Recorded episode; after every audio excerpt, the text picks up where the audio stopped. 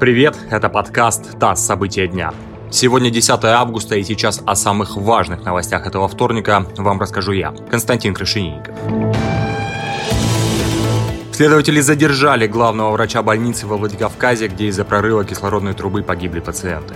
Врача подозревают в оказании услуг, которые не отвечали требованиям безопасности. Максимальное наказание по статье – 10 лет заключения. По версии следствия, в понедельник в Республиканской клинической больнице скорой медицинской помощи во Владикавказе прорвала трубу, которая подает кислород в реанимацию, где лежали пациенты, подключенные к аппаратам искусственного дыхания. Умерли 11 человек, однако смерть двоих из них может быть не связана с происшествием, заявили в Минздраве Северной Осетии.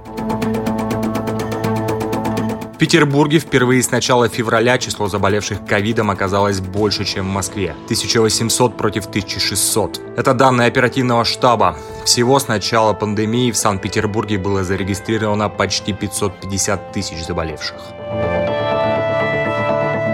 Миноборнауки пообещала наказывать вузы за ограничения или принудительные меры для непривитых от коронавируса. Ранее ведомство рекомендовало перевести студентов без прививки на удаленку и проводить для них экзамены отдельно. Сегодня замминистра науки и высшего образования Дмитрий Афанасьев разъяснил, что отсутствие студентов прививки от ковида не может быть причиной не пускать его в общежитие или кампус. Афанасьев добавил, что к вузам, которые вводят безосновательные требования к студентам на фоне пандемии, могут применить административные административные меры.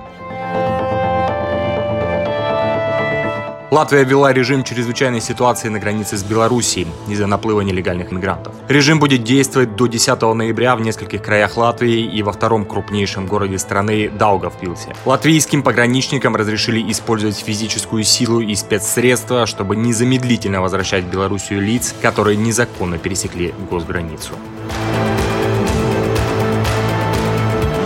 Это подкаст «ТАСС. События дня». Эти и другие новости читайте на нашем сайте и в наших соцсетях.